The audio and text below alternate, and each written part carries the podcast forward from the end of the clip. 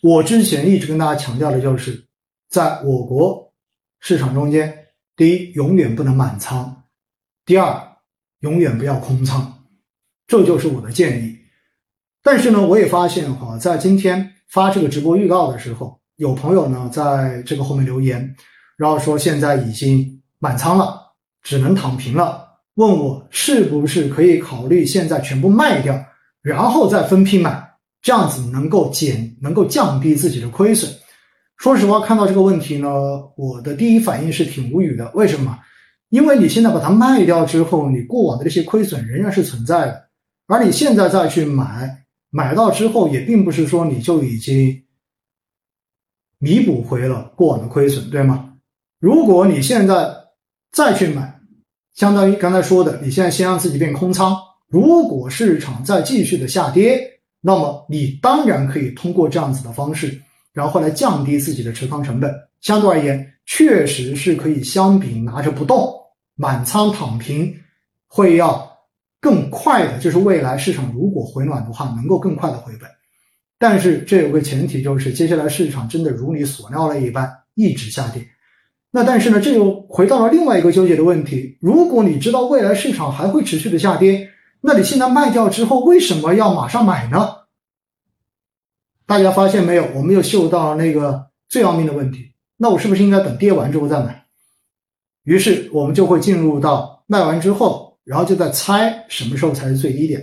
好吧，猜着猜着，我们就变成了择时，而择时是这个市场中间最不靠谱的事情。所以到最后你会发现，也许在这一个择时猜底的过程中间。你看似确实是减少了亏损，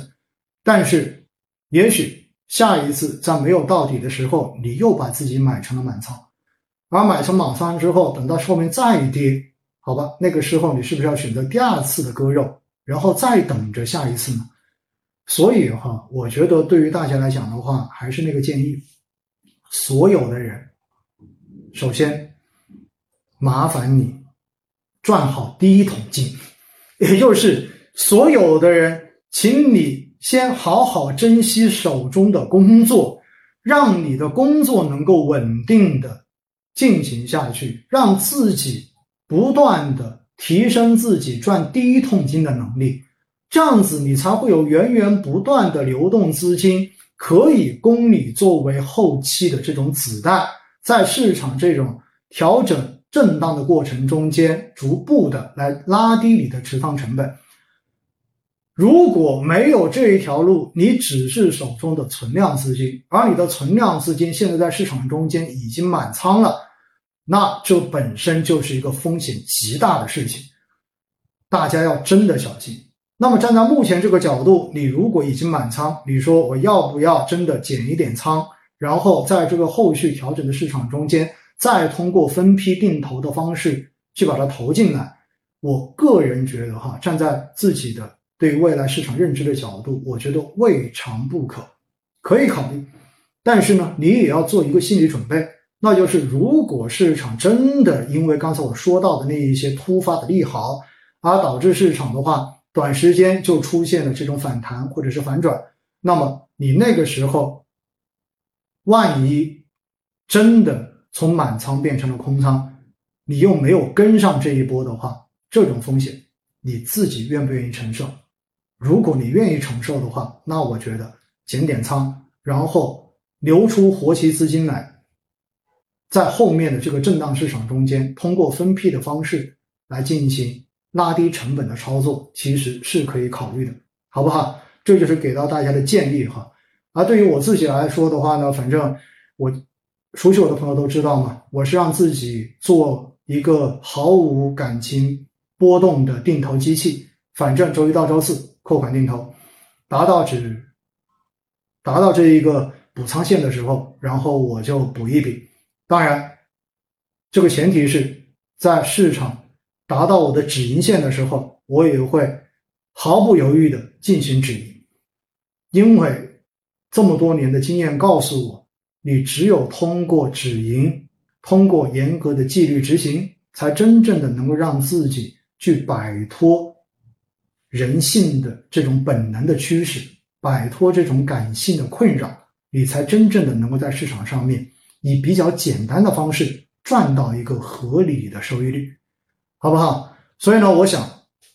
接下来的市场哈，最后总结一下今天的结论：接下来的市场大概率会是一个磨底的过程，而这个磨底的过程需要等待经济基本面的这种反转信号，而经济基本面的反转信号，我们需要看到的是第一，稳增长。政策的不断的出台，